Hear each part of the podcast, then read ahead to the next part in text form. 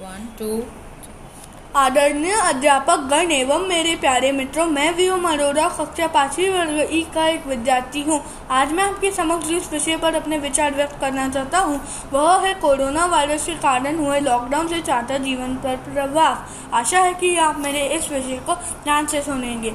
हम सब यह भली बात जानते हैं कि छात्र का जीवन कितना प्रभावित हुआ है।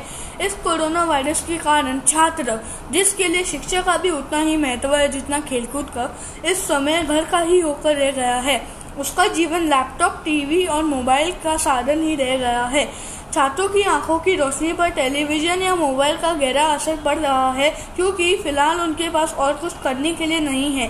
खेलकूद से शारीरिक विकास होता है, यह हम सब जानते हैं। व्यायाम भी शरीर के लिए ज़रूरी है, क्योंकि उससे शरीर में फुर्ती आती है और छात्र प्रसन्न रहते हैं।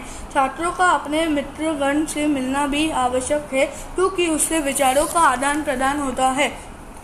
छात्र पूरा दिन घर वालों का चेहरा देख देख कर और सबका कहना सुन सुनकर उसके स्वभाव में चिड़चिड़ापन सा आ रहा है। खाने की कोई समय सारिणी नहीं है। जब मन करे खा लो, इस शरीर पर इसका दुष्प्रभाव पड़ रहा है। कारण वज़न का बढ़ना। समय की पाबंदी को ध्यान में रखते हुए कहूँगा कि समय कभी रुकता नहीं है। जो महामारी आए वह अवश्य जाएगी।